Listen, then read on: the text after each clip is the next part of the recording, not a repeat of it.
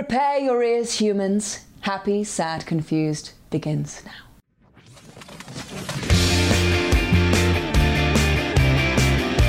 Today on Happy, Sad, Confused, five years after Mad Max Fury Road, director George Miller reflects on his masterpiece. Hey guys, I'm Josh Horowitz. Welcome to another edition of Happy, Sad, Confused. Yes, it's true. My obsession, the movie that I can't stop talking about five years later. I'm sorry, I'm going to be talking about it till the day I die. The great Mad Max Fury Road and the even greater filmmaker behind it, George Miller, is the subject today on today's Happy, Sad, Confused. I've said this before. Every I feel like every episode of Happy, Sad, Confused, I'm out there talking about Michael Shannon or Fury Road. Wait, what if Michael Shannon is in a Mad Max film one day? Oh my god, my brain might melt. Anyway, let's not talk about that. That's too much to handle. No, but uh, you know I'm obsessed with this movie. It's it's it's a it's a classic. It is it redefined what action movies could be. I've seen it more than any other movie in the last 5 years and this was just such a treat. I talked to George 5 years ago on the podcast. You can go back into the archives and listen to that. He was fantastic then. He's uh, just an eccentric, odd, brilliant filmmaker who makes art. He makes and, and and just what eclectic art he's made. I mean look at look at his imdb look at his filmography. You will not find somebody with a more diverse fascinating range of films. Happy feet and, and mad max and, and babe and witches of eastwick and lorenzo's oil. He's just all over the place in the best possible way. Well five years after the fact i i, I I reached out to George and his team, and he was willing to chat with me to reflect on this mad masterpiece that is Fury Road all these years later, and to talk about what went into it and, and, and the difficulties in making it from a logistical standpoint, from casting challenges. Um, this was not an easy movie to make, and if you see the movie, that will not surprise you.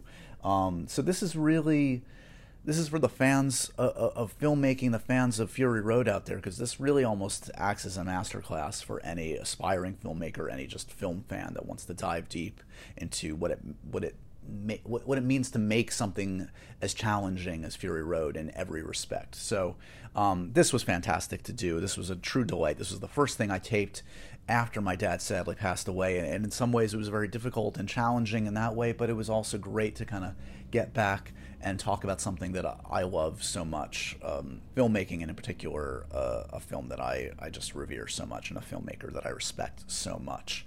Um, this was also done, I should say, the video form of this you can watch on YouTube. I did this for Metaverse, which is the folks that put on your Comic Con and many of your favorite conventions out there. Um, I've done a lot with them, and they reached out to me and asked me if I wanted to host some special kind of panels for this first virtual con that they were putting together. Well, I did, and this was one of the events that we put together, that I put together, and I'm happy to say that we're going to hopefully do more. New York Comic Con is obviously not going to happen in the traditional way this October, but they are going to do another metaverse, and there's some really exciting plans afoot, and I'm trying to put some some cool stuff together, and hopefully that pans out, and hopefully you guys will will hear more of it soon. Um, but in the meantime, if you want to watch my my uh, my delicious face and George Miller's delicious face all the way from Sydney, Australia, uh, you can watch this conversation on YouTube on New York Comic Con's YouTube page, which I believe is just youtube.com slash NYCC. So this conversation is there for you free, along with dozens of other great panels and discussions that they put together. So that's available to you too. Um, other things to mention, I want to plug a friend of mine's uh, great new podcast that I've been enjoying lately. And if you're a fan of movie and industry news. It's a really super smart digest, a daily digest called The Wake Up. Um, and you can subscribe to it on any podcast platform. It's usually between five and ten minutes. It's like it's it's really short and it gives you all the information that you need at the start of every day about sort of what's going on in media. Um, and it's a you know I think it's a it's a really well done, smart. It's got a it's got a fun little, um, you know, uh, uh, snark. Maybe too too strong a word, but but but a, a good uh, viewpoint, I'll say, um, on the industry. And uh, if you're looking for just like a quick, easy to digest um, roundup of what's what's been happening in the last day in the industry and movie and TV and, and, and media, uh, check out the Wake Up on your podcast platforms. other things to mention in the Josh Horowitz universe.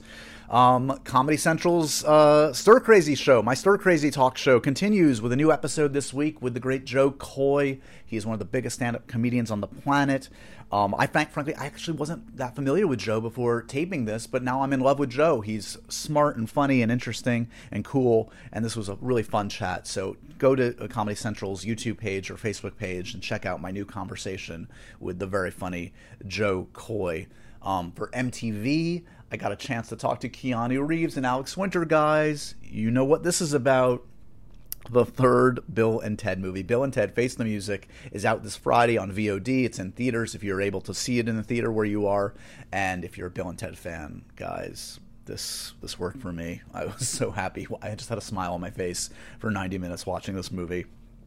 And I had a smile on my face talking to Keanu and Alex after all these years. If you know my work, if you followed me, you know I'm obsessed. Maybe not as much as with uh, with Fury Road, but pretty close with Bill and Ted.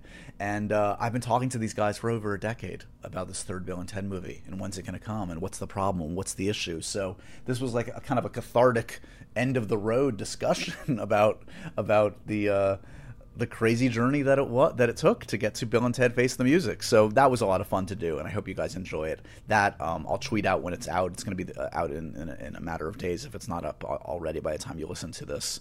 Um, so yeah, so a lot, a lot, of fun stuff out there. I'm happy to say podcast continuing, MTV conversations continuing, uh, Stir Crazy continues. I am just I'm just a content machine. What can I say? I hope you guys enjoyed this conversation with George Miller. Um, as always, remember to review, rate, and subscribe to Happy, Sad, Confused. Oh, one other plug, one do gooder plug. You guys have been so nice since my dad's passing, sending me nice notes. If you're feeling charitable, go put a, a, donation into the Michael J. Fox Foundation. It's a great cause. They're trying to end uh, Parkinson's as we know it and find the cure and, and working on treatments, etc. And they do such amazing work. Um, so yeah, if you have a few bucks that you want to spread to a good cause, Michael J. Fox Foundation, do it up. Um, anyway, on to the, the main event. Here's my conversation with the great George Miller. By the way, there's a little preamble when I talk. It's for the YouTube version of this. Don't don't be confused. It's going to be okay. Here's me and George.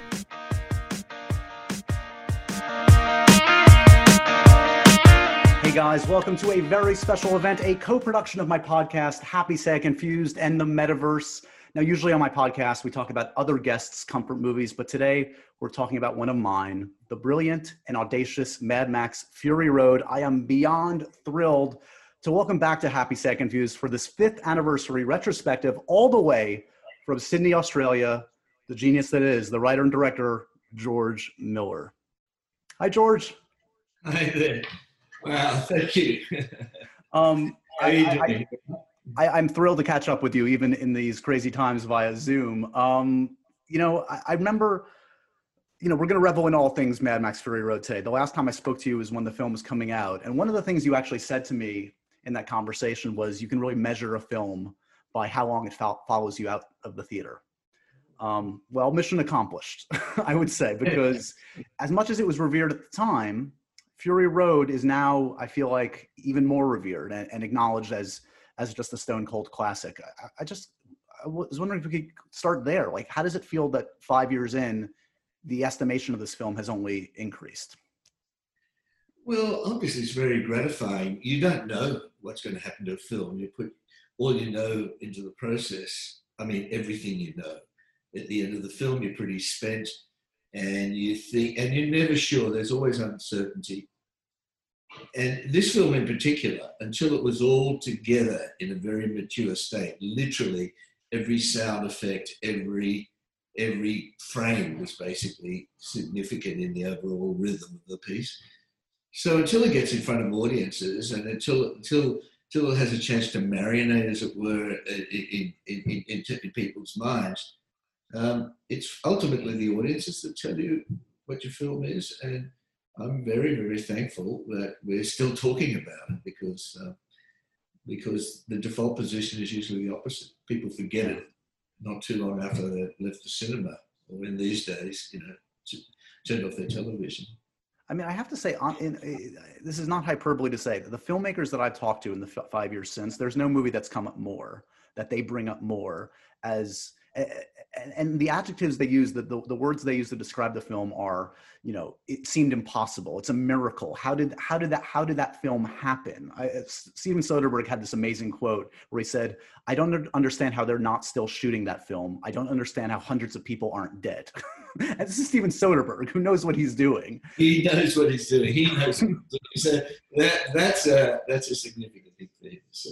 So I, I, guess my, my, my, my silly but serious question is, was this movie as difficult as it looks to make? Oh yes. Um, look, every movie, even a small movie, even a bad movie, even a you know a, a vis- big visual effects movie, it, they're always difficult, and they should be difficult. Otherwise, there's no effort. They're never casual, uh, and and and so yes, it, it's um, it's a little, you know, I, I was bewildered when I first made my first feature. I thought I wasn't cut out to make movies because it was so unpredictable.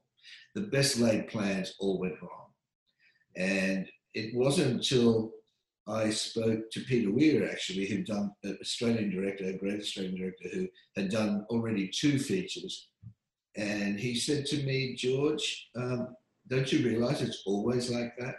And it wasn't long after the Vietnam War. He says, think about it, think about it as if you're going into patrol. Uh, you're on patrol in the in the jungle, and you've got your platoon, and you've got to get through your mission, and, you won't know where the snipers are. You won't know where the where the landmines are. You don't know where who's going to get sick from some disease or whatever.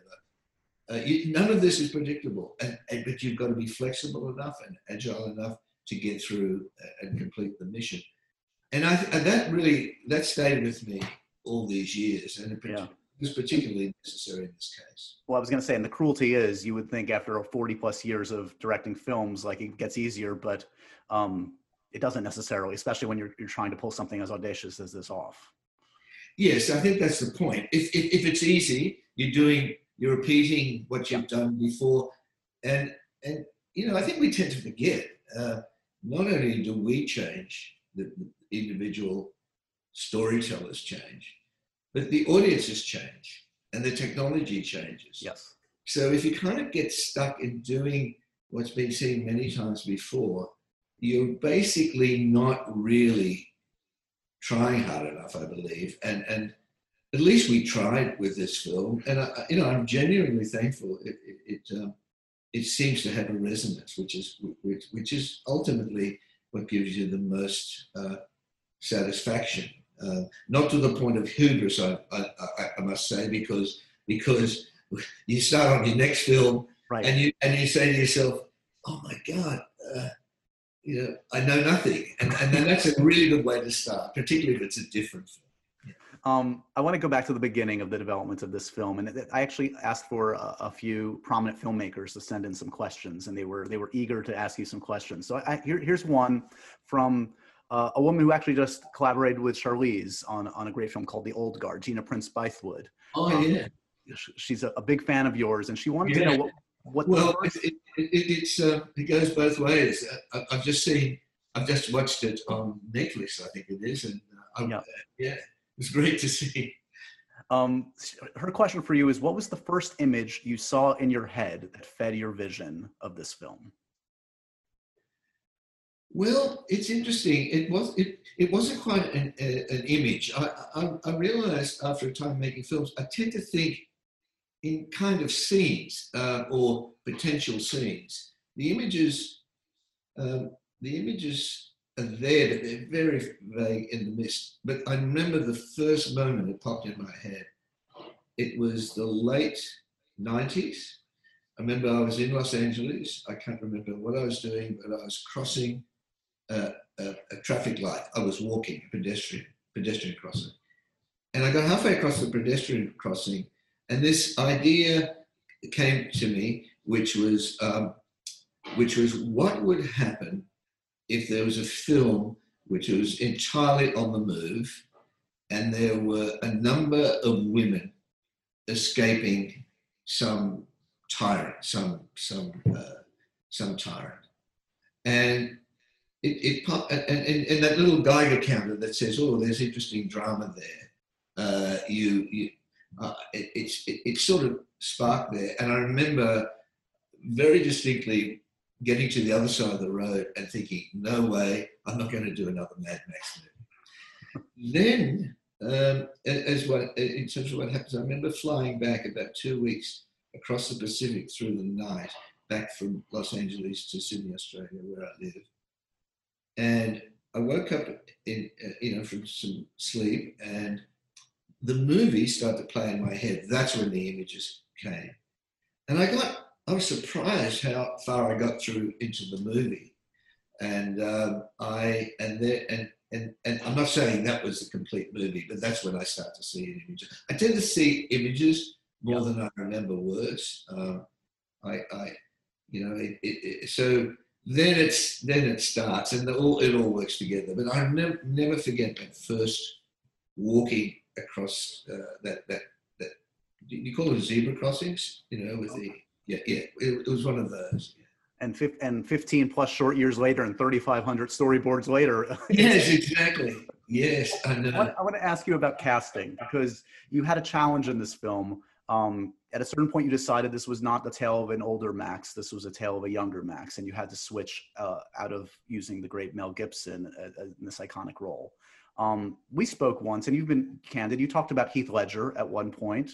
Was was Heath actually cast, and and what do you think he would have done with Max that would have been different? Well, sadly, we'll never know. But uh, but but, but um, he wasn't cast. But every time he would come to Australia to visit his family, he would call in and we'd talk, and and um, uh, and he um, and I always had it had it in mind. Always had him in mind. Um, look, he look. I think Mel, when he when I first met him, Heath, when I got to know him a little bit, and and uh, and and Tom, all have in common the quality, a kind of it's a cliche, but a kind of uh, animal magnetism, and I literally mean animal magnetism. Right. I, uh, when I worked on the on the Babe movies with uh, with animals, and I got to know the animal trainers. I mean, to walk up to a cage with a tiger or a big grizzly bear, and uh, and in some cases where they allow you into uh, in there, there's this wonderful quality, wonderful thing that happens where you want to pat them and roll around with them and whatever. On the other hand, you you're very aware of some inner mystery that goes on. On the one hand, they're highly accessible as people. I'm talking about three guys and, and on the other hand, there's they're a mystery you'll never get to never get to know them. And I think that's a, that's one of the essences of charisma, and and and uh, the paradox of that. And and they all had it, and you know I guess they were. They, they were the Venn diagram of who they were as people, and the character would have were pretty would overlap to a fairly high degree. And then in terms of casting Furiosa, I mean, this film, as we'll get to, I mean, you, you were greenlit a couple times, and I think early, uh, as early as around 2001, you were going to go into production on this film. Was it always, I mean, Charlie, that's a different age for Furiosa. Was Charlize yeah. always your Furiosa? Well, she wasn't the first case, because way back in 2001, I remember we asked, would Charlie, you know, would Charlize read the script? And the answer is, uh, the answer came back from her agent, oh, she's not interested. Years later, when we asked her again, asked her again, she, you know, she did read the script. And I mentioned to her, did you remember getting the script way back when, you know, almost a decade before? And she said, no, I never, I never ever, uh, no, never heard of the film back then. So who knows what happens between agent and clients. But she certainly she certainly was the first character that came into mind as we were reading it. Uh, initially, we were cast. We were Mel was cast. Uh, we, we things changed. Uh, uh the the you know in, in terms of Mel's public persona with all these issues and stuff. And time went on. I'd made two animations in the meantime. The film kept on falling away. It kept on rising somehow and Avenger was made. And by then, it was. I kept on thinking it wasn't like The Unforgiven about an old warrior. It, it, right. it, you know, so, So Tom was the guy who walked through the door and had that same quality. Was uh, was it always envisioned? I mean, it's kind of stealthily or not so stealthily Furiosa's film. Max is is obviously integral to the story, but it is really Furiosa's arc that we really latch onto the most. Was it always conceived that way that Furiosa would be your kind of central road warrior, as it were? Well, it it it emerged that way, but I don't think I don't necessarily think it was conceived that way. I, uh, basically you formulate the story and you let it play out, and you go through. I'm, I'm not talking about the, the process of making the film. I'm talking about the process evolving the film, writing, and so on. And characters emerge. Um, it was very, very clear that that she had to be a woman. Uh, if there are five wives being being basically stolen or taken away from the male principal, as it were, the you know the guy on top of the do- dominance hierarchy, and they're trying to escape that. Uh, if it was a male warrior uh, stealing that's a completely different story. So it had to be a female, and she had to be somebody who wasn't just a, a, a female impersonating a warrior. She had to be a warrior without any regard to whatever her, you know, her, her female qualities, and and and and that's what happened. And and Charlize was equal to the task, and I guess she, you know, she really she really took to the role as difficult as it was, and she was resolute. She said, "I don't want to. I don't want to shoot a gun like I'm a woman who's just learned to shoot a gun. I don't want to hit somebody like I'm, I'm a woman and in a highly choreographed piece of work. All, all, all, the fight scenes and so on were highly choreographed, but she didn't didn't want to do it as if by numbers, and right. you're determined to do that. You know, some productions are, are, are talked in retrospect as you know easy and harmonious uh, um, from the start. You know this candidly wasn't that. This was a long shoot an arduous shoot. This went on for a while. You shot in namibia after some false starts. Um, and i talked to a lot of your actors and they, you know in retrospect they're candid. They, they say at the time some of them didn't know what was in your head at the time. They say it was it was tough for us to imagine what what was going to be on the screen did you feel that at the time? Did you worry that you were losing the confidence of your actors, that something was getting lost in translation? Oh yes, I did. I I I, I, I, mean, the, big problem of the film, and this is not to excuse it, it was it was definitely an atypical movie. There was no sort of you could rehearse, you could rehearse the physical stuff, and you had to rehearse it. But in terms of the performances, in terms of what was happening with the actors, uh, you couldn't really do that in any form, in any continuity. I mean, there's there were there there were 2,800 cuts in the movie in 114 minutes. Right. Uh, so I think the, the the math says that there's about 2.9 seconds, uh, two seconds nine frames uh, uh, per uh, average shot. So it's very hard, and, and and action in particular, or, or, or, movies that move fast, you can't do sort of the classic master so you can feel the role.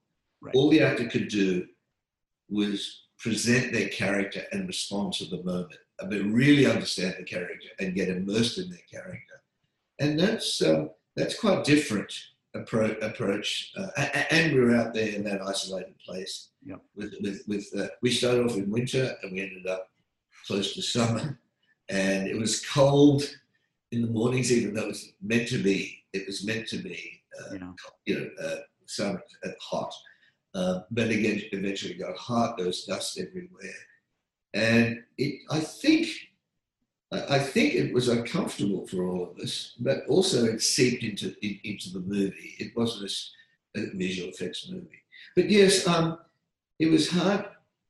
Yeah, it was probably my fault as a director. I couldn't I couldn't I couldn't express what it was going to be like, uh, uh, uh, you know, in, in the final uh, in, in, the final cut and the, when everything was together. I couldn't sort of say this is what it's going to feel like. I could talk about the characters. I could talk about where they were.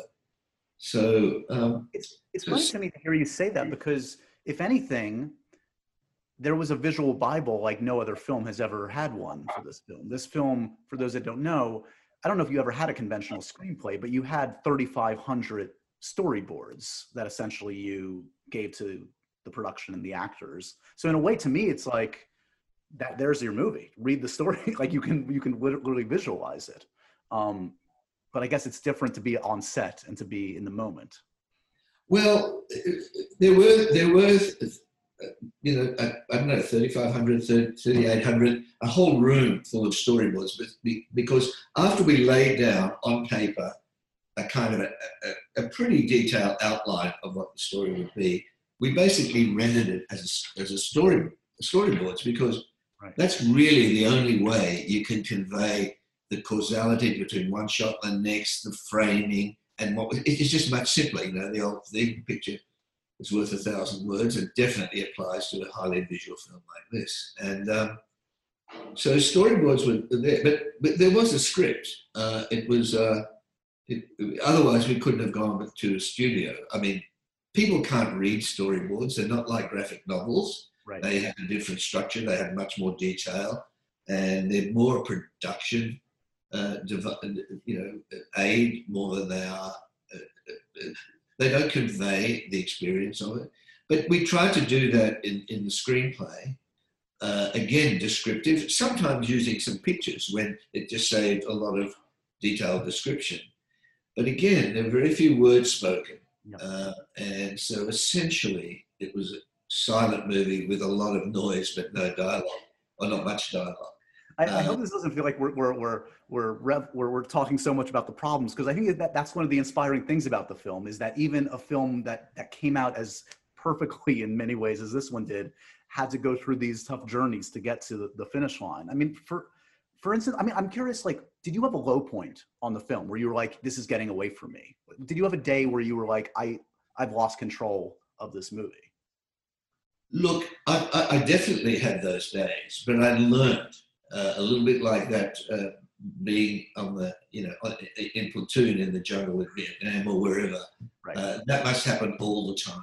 Yep. Uh, I, I knew, as I said earlier, my very first film was the film where I not only felt I lost control, when I when the film ultimately became a surprise success, I just I was just I just felt I wasn't cut out to make movies, and until someone said, "Hey, it's the same. This is the way it is. this is it." And I've learned yeah. that um, I've learned that uh, the hard way, really, that if you if you surrender to that feeling, if that that uh, you you basically uh, are going to sort of lose the attention. Now, you earn the right to keep going by the work and your preparation. Right. Uh, it, it, I, I, would feel completely uh, uh, that I've lost control if it wasn't so prepared. If I didn't have an idea of the whole, how each little piece of the mosaic was going to fit fit into the whole. So you have to rely on that. Plus, I plus I knew that I had really really great people. Uh, you know, uh, Doug Mitchell, the producer, who would jump in and and fix any problem that he saw and try to sort of protect the film from that. And there were a lot of those things happening. Uh, Guy Norris, uh, who, who was the stunt coordinator and second unit director, really understood what we're doing, every detail of what we're doing. PJ Voeten, AD, and and uh, you know, an amazing man who who who really I'm, I'm giving I'm giving a, whole list of people, but uh, but PJ, who was also one of the producers, knew the production really well. Colin Gibson, you know, the production designer, um, all the water makeup people, everybody knew what they were doing. It wasn't it wasn't as though it was out there we were improvising at all. We were adjusting uh, as we were going, and you have you always have to do that. You have to have to do that. So that's what, what you know that those feelings that you get, and when I, the more I talk to directors, I, I a little story. I had a friend who was directing their first film, a very good director, and he said, "Can you got any get, got any tips?" And I said, I said, I've only got two. Always play something a little faster than you think it should be, simply. And that's from Frank Capra, way back because it, because there's a lot of adrenaline on the set, particularly. And but, but in the cinema, you're watching in repose. You're sitting back and watching the movie. So it's a different. So so things will seem a little faster, perhaps, to you than it might be in the cinema. And and I said my other my other my other tip is the day will come on your movie that you that it will not make any sense to you. You'll think you're completely crazy. And when you finish the film, which turned out to be very good, I he said, George, you remember what you told me about the day will come when I feel, I feel a bit crazy? What you didn't tell me is, is that it would happen on every day. so, and, and it's true in a way, and I think it's part of the pro, uh, part of the process. If you're prepared if you're prepared, I think uh, that allows you to adjust and to respond very intuitively to the moment. It's exactly like sport. A basketball player has drilled, they've got the innate talent, they drill, they drill, the team works together, but in the moment of performance, it's not a rehearsed thing. They, they have to just almost reflexively respond to the moment. Right. And that's that's that's when you get people doing, you know, amazing um, things my next question for you comes from uh, the great Rian Johnson, a great writer oh. and filmmaker. Oh, and gee whiz. They're, they're, wonderful people here. Thank you for this. Um, so Rian said to me uh, on his behalf, he wanted to ask uh, you, I'd be curious specifically in the action set pieces, how much does Mr. Miller shoot specifically for a preconceived edit versus how much does he play with the footage in the edit room? You have to do both. Um, you you you have to preconceive it. Um, look, the film language. I, I, I, won't go into too long an answer, but but the, the, the film language was basically decided. I'm a big fan. I don't know if you know the book "The Parade's Gone By" by Kevin Brownlow. He wrote it in the '60s. He said something very. His basic idea was something something very significant. This new film language, which is basically we learned, it's an acquired language. It was determined pre-sound in the silent era. And, and if you look at the syntax of those movies, particularly Buster Keaton and, and, and Harold Lloyd and those sort of silent movies, were where the cameras were agile, where they were able to do a, a lot of things. They, they, did, they didn't shoot. They didn't shoot in a in a way that that they just shot wide masters. I mean, Chaplin shot wide masters and performed all because they were all for the theatre initially, but they didn't understand, they didn't necessarily, uh, well, what I'm trying to say is to do a film properly in the silent era, you had to have a way of connecting one shot to the, to the next. And you can't do an action movie unless you know what, what's happening. The feeling, the onrush of action cannot be done in, in, it cannot be rehearsed like a one shot scene. Right. It, it, can be, but it doesn't give you the intensity of what you can do when you can sort of play with the rhythms.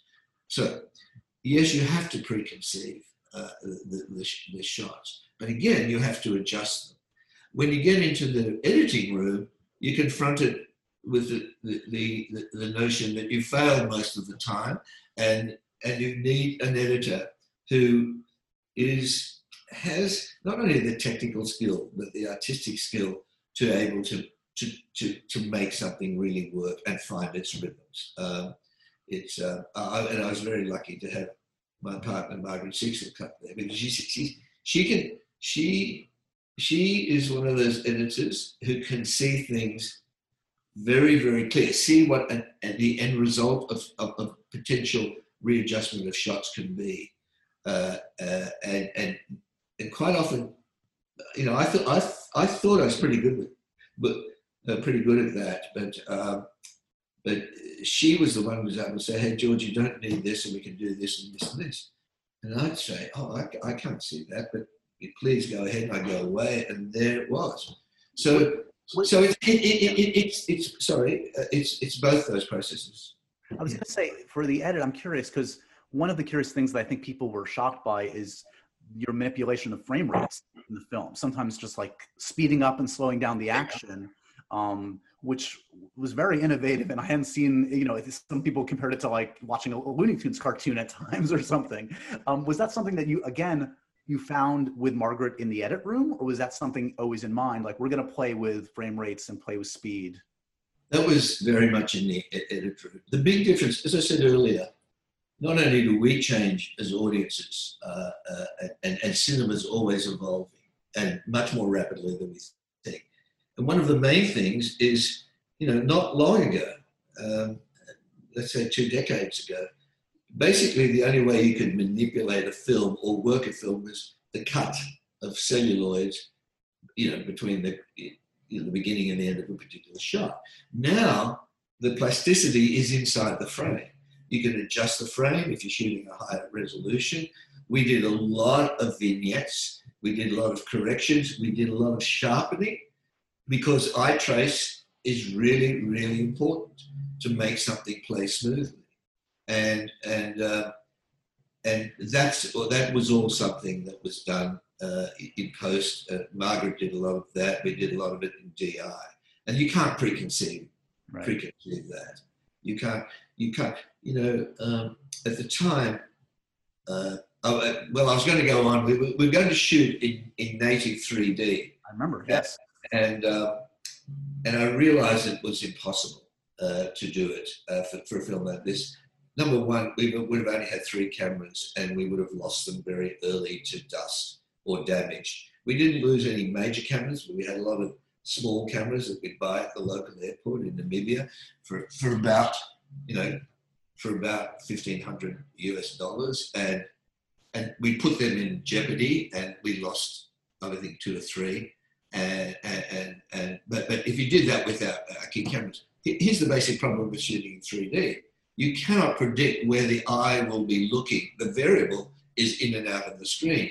Right. You wouldn't, you couldn't predict where that would be. You, you, try to predict it, but with fast cutting, you couldn't.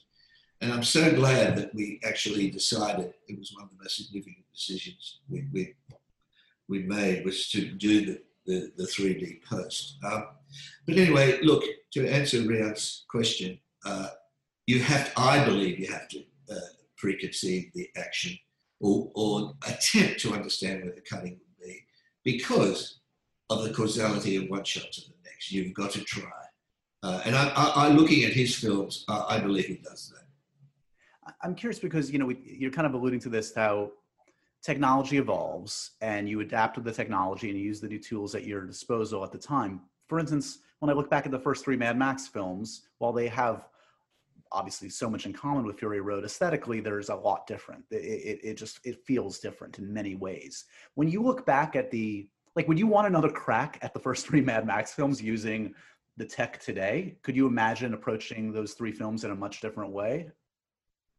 Um, everything had changed. I mean, uh, uh, I can give you so many examples, but I'll, I'll, the principal one was that you, things could be you could do things much more safely.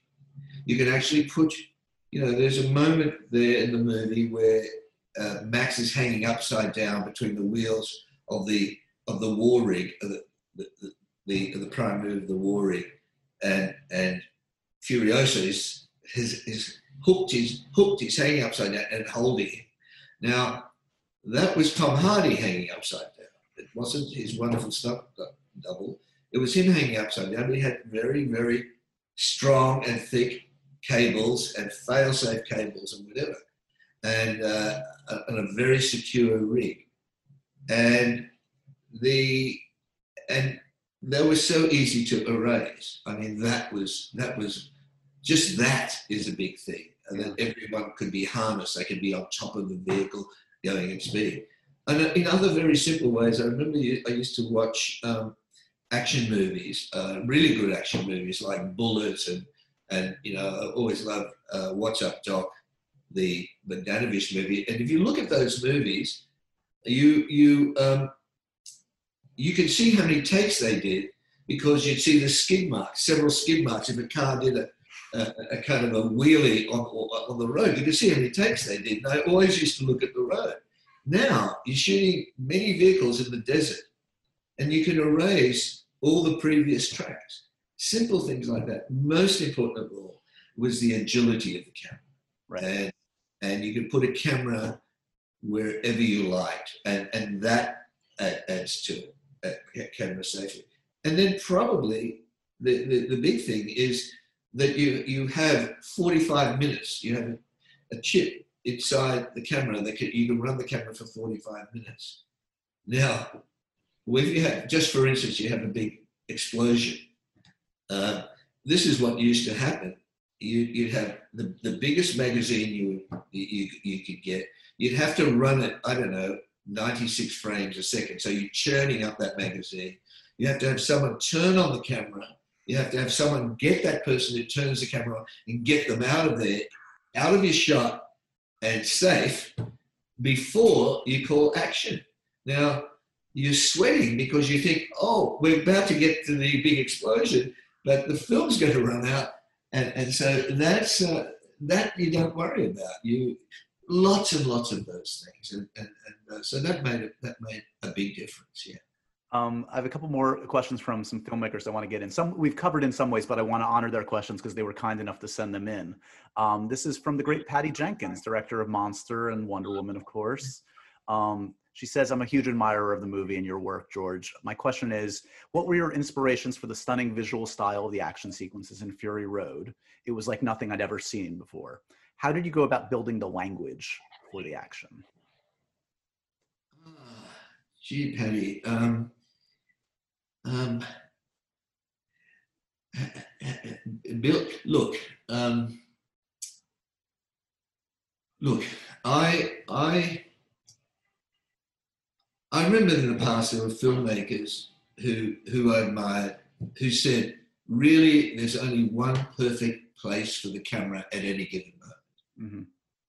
Mm-hmm. One of, and when I got into animation, like with Happy Feet, the thing I discovered was that you could take I didn't discover it, it was a realization. It wasn't, but you could take exactly the same performance, voice performance, you know, body animation performance, uh, lighting, and everything. And by just adjusting the camera and cutting pattern, you can change the perception of the scene. And and I learned that, and I, it, it sort of got me really worried because there is only one perfect place for the camera. It's like hitting a, a note, a sweet spot on a note. Somehow, if you listen to an orchestra playing, a really trained ear can hear where the notes are off. I can't, but but but you know, I've certainly known people who can. I think it's the same thing. Yeah. So you have to think. Basically, you have to. It, it, it, it play between the cer- cerebral and the intuitive, and you've got to feel out not only where that that's the perfect place for a camera, uh, but you've got to understand how that how we get to the next shot. It's usually story driven, but it's also in a formal way, compositional, and, and, and so on. So I remember thinking of Fury Road. I think that was what made me storyboard the movie because I thought I'm not going to go onto set and work out, uh, you know, work out on the spot how things should go, or I'm not going to sit there and talk to the second unit director and and say, what do you think there on the day?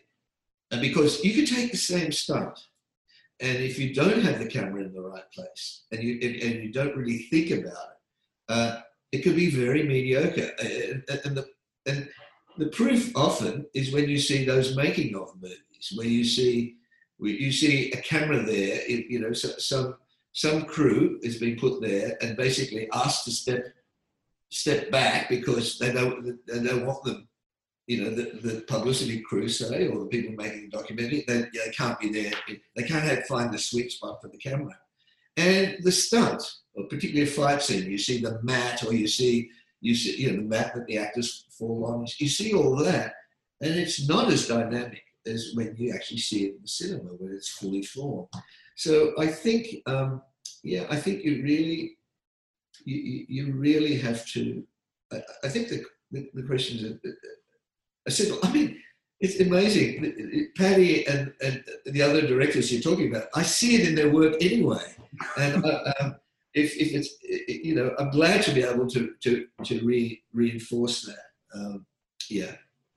Another question from another great filmmaker. This is also about the language. I'm not sure if he's talking about the visual language again or maybe the literal language, but let's let's tackle it. This is from M Night Shyamalan. Of course, the writer director of Sixth Wow. Sense, with so many great films. You, you know all these directors. That's I have the privilege of getting to talk to these guys, so I hit them up. They were eager to talk to you, sir, um, through using me as a vessel. Um, there are, he says, there are the rarest of films that have mastered their language to such an extent that they make us fluent when watching right away. As the storyteller, what would Mr. Miller credit the main reasons for this mastery of language on Fury Road?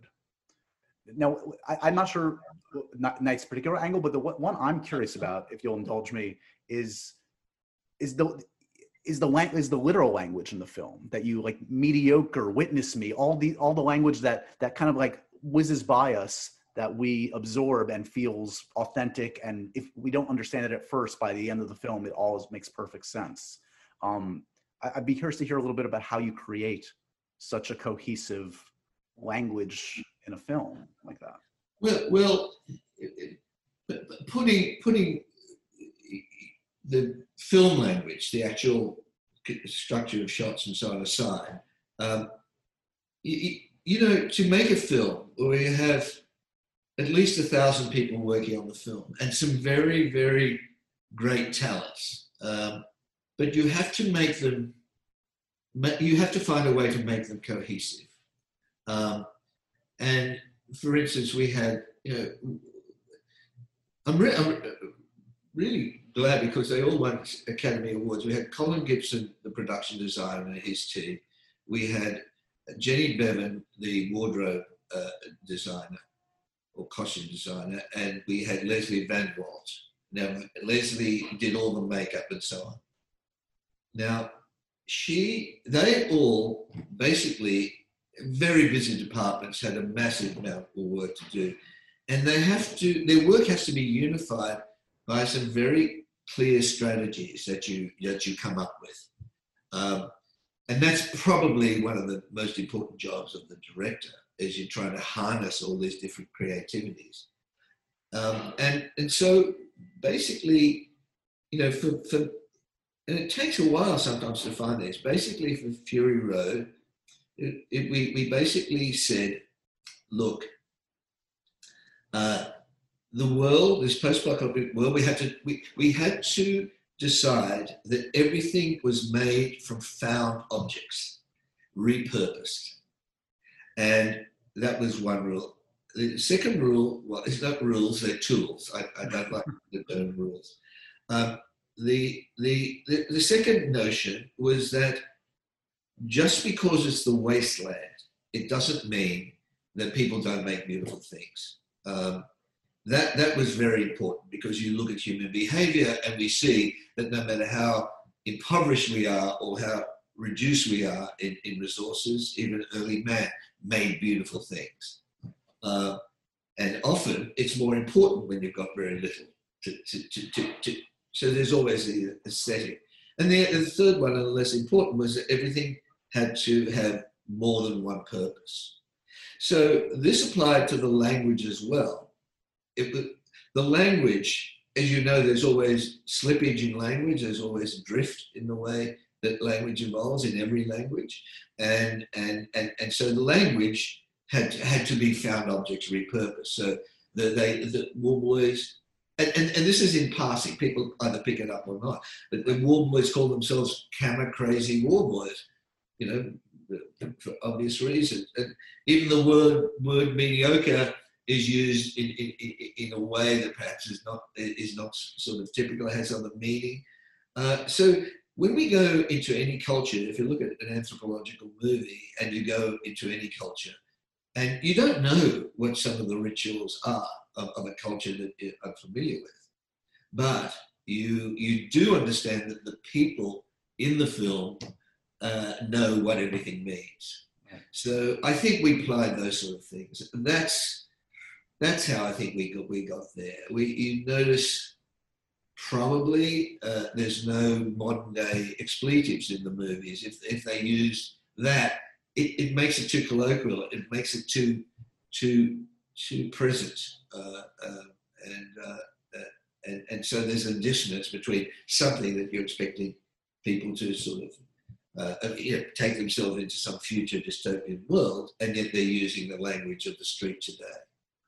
we talked a bit about the edit and the challenges for for Margaret Sixel in in, in crafting this. Um, Charlize says that the initial cut she saw was four hours. Um, the final film is two hours. That's a lot of footage that didn't make the final cut. Um, what can you say? Any sequences or, or, or, what the what the big chunks that came out of this film were, and would you ever entertain? We saw the the Chrome version. Would we ever? Could we ever see a longer version of Fury Road?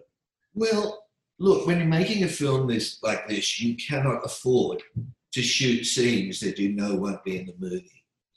So the version, I'm not sure it was four hours, but it, it, it could have been, uh, was was basically extended shots, extended shots which were ultimately in the movie. There's, it's not as though we had to lift complete sequences or or whatever. I, have I've experienced that before in um, you know, in television sometimes, but I've never experienced it in, in a feature film because it's so hard, one, the footage to do it well, that to have to lift scenes. Uh, in, in, a way, you know, we always say if you don't lick the problem in the writing, you have to lick it in the in the editing room. If you don't lick it in the editing room, then the audience has to lick it for you, and that's not their job. And and and I, I, it's true. You have to try to deal with it in the writing. So there were there were scenes, there were scenes that I thought were were important, and I like the way we shot them. And that this is what I meant by Margaret. She saw immediately which scene uh, you, you, you, could drop, and and and there was one, for instance, uh, uh, that really comes to mind. And these are the sorts of things. This is probably the biggest scene that we the, that we lost uh, I'll give you an example. But just to make it clear, most of it was trimming and cutting existing shots. Okay. So there was a scene where when Max says to Furiosa, we should go back, um, and they kind of clasp hands. So these two mortal enemies, as it were, basically decide the only way we're going to survive in the wasteland is join forces. Okay, that's the end that's basically the end of the classic, classic end of the second act.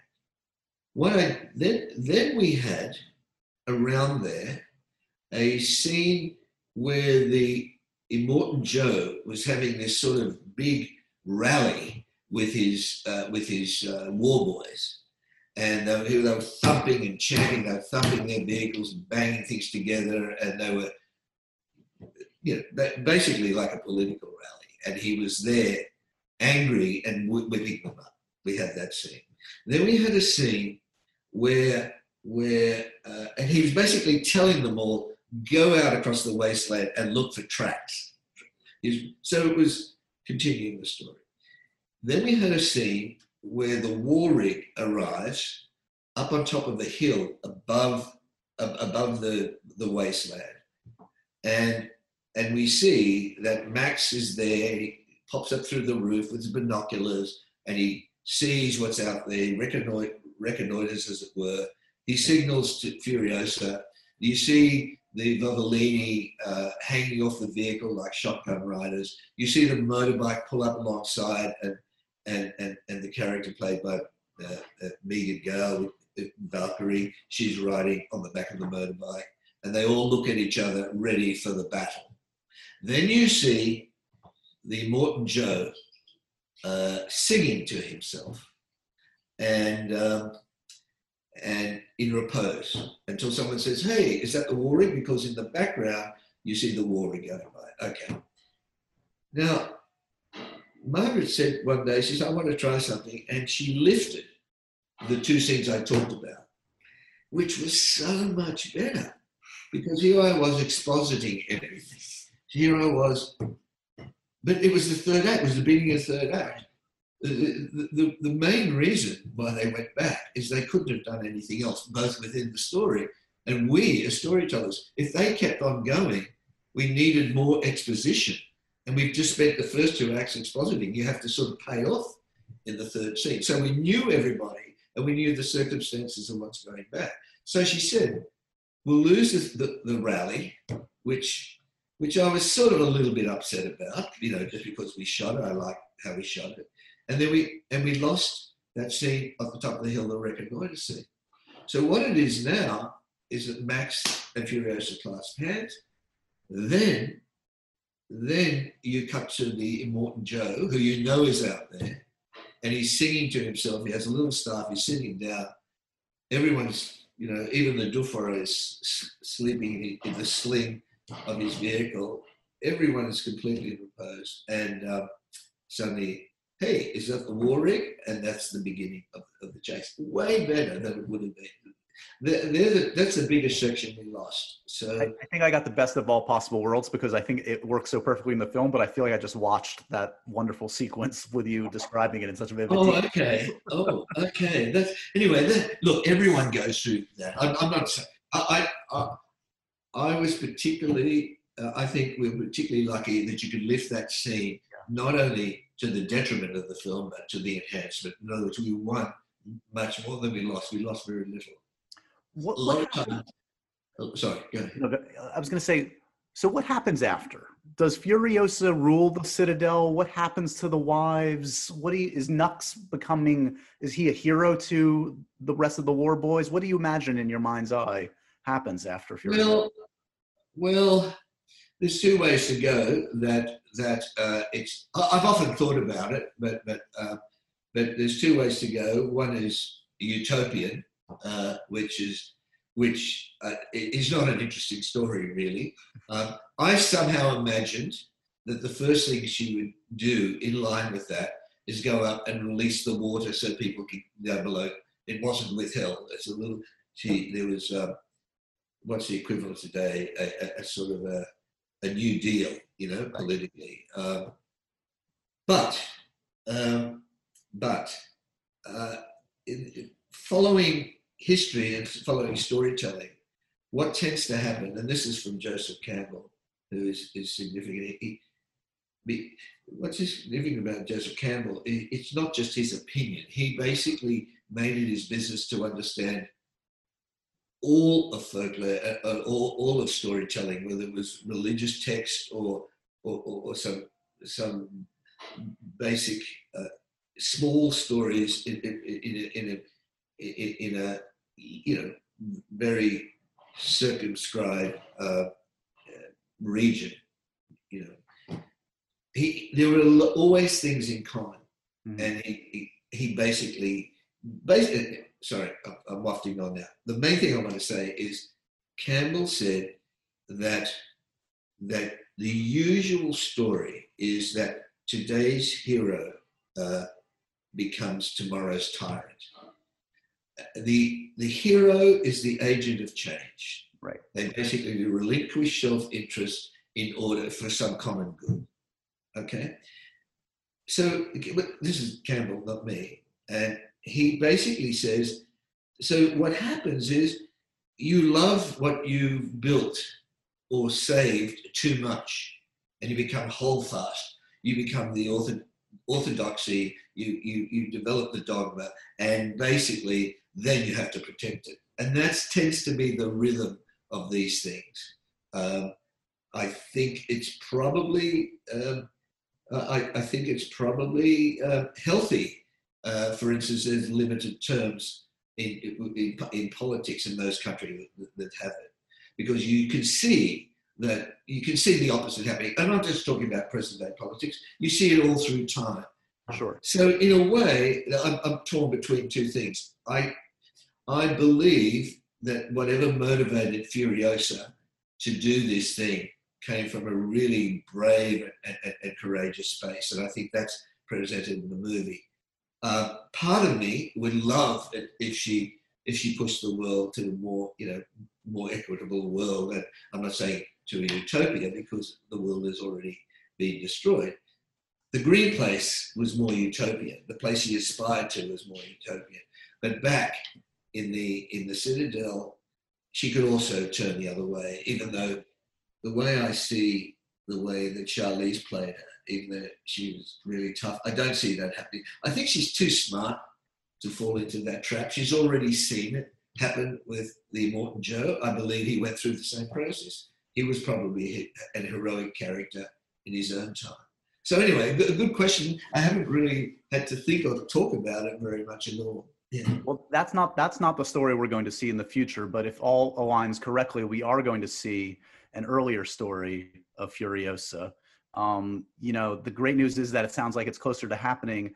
Um, it's a little bittersweet because Charlize won't be playing Furiosa because you you need a, a bit of a younger actress to tell the story you want to tell. Um, what talk to me about what your have you cast your Furiosa yet? Uh, no, it, look, it's too early to talk about it. Uh, I'd love to talk about it, but you know, I have always, I always have this this this uh, slight, slight superstition. You don't want to give hostage to fortune by by, by basically talking uh, uh talking about a film. Uh, you know, I, I remember I talked about Mad Max One uh, just before 9-11 as if it was going to happen in a few weeks' time. It was, we're only a few weeks away. So it took, uh, you know, close to over a decade to, to get it made. So if you don't mind, I won't talk about, about until, until it's actually concrete. Okay. Well, you know, I was meant to be shooting a film as we speak now, uh, and and of course with the pandemic, uh, you know, it's not like like everybody else, it's it's starting at, filming. So I, I, am curious if you'll indulge me. Just I, I, this we even talked about five years ago. You had you had two stories. It sounded like that you had kind of ready to, yeah. to continue with uh, yeah. a, a, Max story um, and the Furiosa story that we alluded to. Um, do you imagine? I mean, these movies are huge undertakings. That do you still have the itch to tell that that Max story? Do, do these do do these both exist in screenplay form, like ready to go when you're ready? Well, one one is exists as a screenplay form, and one exists as virtually a novel, uh, because we wrote it instead of look. Uh, writing a screenplay is, is in many ways much more dramatically rigorous than writing a, a novel. You can sort of, you can almost um, free associate in a novel to some right. degree. You don't have to pay as much mind to, to the dramatic architecture of the piece. And so we, Nico Lathouris and I, basically freeform that, and we, we, we, we got to that story. And, but with Furiosa, we, we, we got to a complete screenplay. This was done almost accidentally. Uh, one of the things I talked about you, you know, earlier, the, the, the strategies when you're creating a world. The other one was you have to you have to understand where each object, which each found object uh, came from. Right. The, the the the people making it had to make up their own little stories. Most of them I would not have heard. Where did where did, uh, for instance, the hospital bedpan that the Doof warrior has, at the, you know, in his double neck guitar, where did that come from? Right. How did he come to be in this world? Where, why is he wearing that sort of one, one, onesie thing that's red?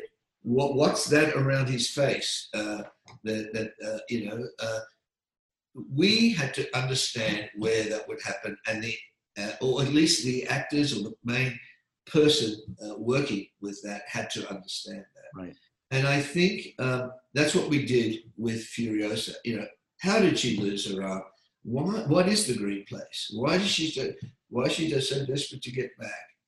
Those sorts of things. With which with Max, why is he so burnt out and alone at the beginning of the movie?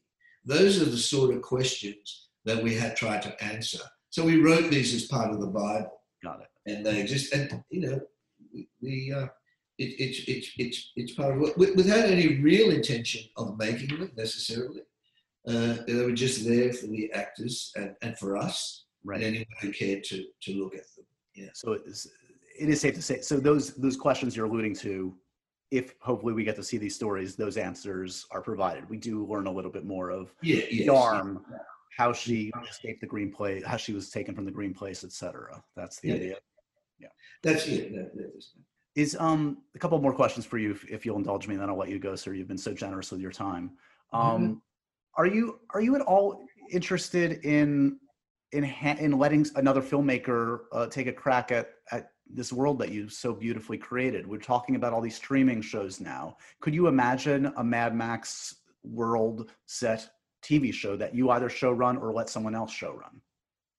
Look, uh, I uh, I can I can we we back in the eighties we did quite a, a bit of television and with with, with really good filmmakers uh, who've done feature films. Uh, though it was mainly what we used to call parish pump, mainly for Australia specifically. They weren't with no regard to them being seen overseas and um, or outside of the country. And it was a very it, it, it, it's a it's a great thing. Look, I have so it's something that I don't necessarily have the bandwidth to do it, but it's something I would really like to, to do again. I mean, I have, you know, I think I think for a lot of reasons the best writing as well as the filmmaking, but the best writing comes out of those writers' room where you get that sort of concatenation. I think the word is of, of people together, all these forces coming together. And I think the interplay that you get, uh, the collective experience, providing it, the, the collect, collective effort, providing it's, it's well managed, can often synergistically throw up much more than one, you know, the creativity of one uh, individual.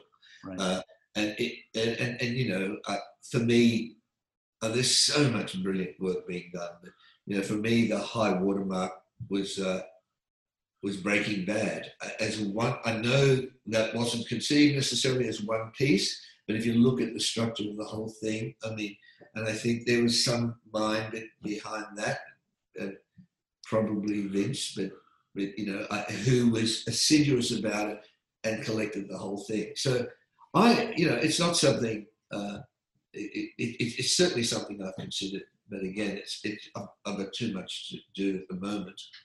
To, well, go, to, going back to your Joseph Campbell discussions, we, we I, am itching for 50 hours of a Breaking Bad like TV show of how Immortan Joe became Immortan Joe. As you said, oh he, yes, he probably wasn't. He was maybe he was a nice, charming man once, and it he just was. I promise you, he, he was he was someone admirable in my head and he becomes that class, classic Joseph Campbell thing. He became holdfast and manipulative, and, and, and, and you know, anyway. Amazing. Well, this this is honestly, um, I, I don't know. For me, and I think for a lot of people watching, this feels like getting a master class in, in filmmaking, and and and just um, shows you how tough it is, how inspiring it is to um, tackle important, uh, um, audacious pieces of work, and the fact that this film um, exists is kind of a miracle. And, and you are the key you are the key man to thank for it. And i i'm so thankful for your time today george as, as you've always been generous with me. And, and i hope you take as much pride as you should in, in creating this work.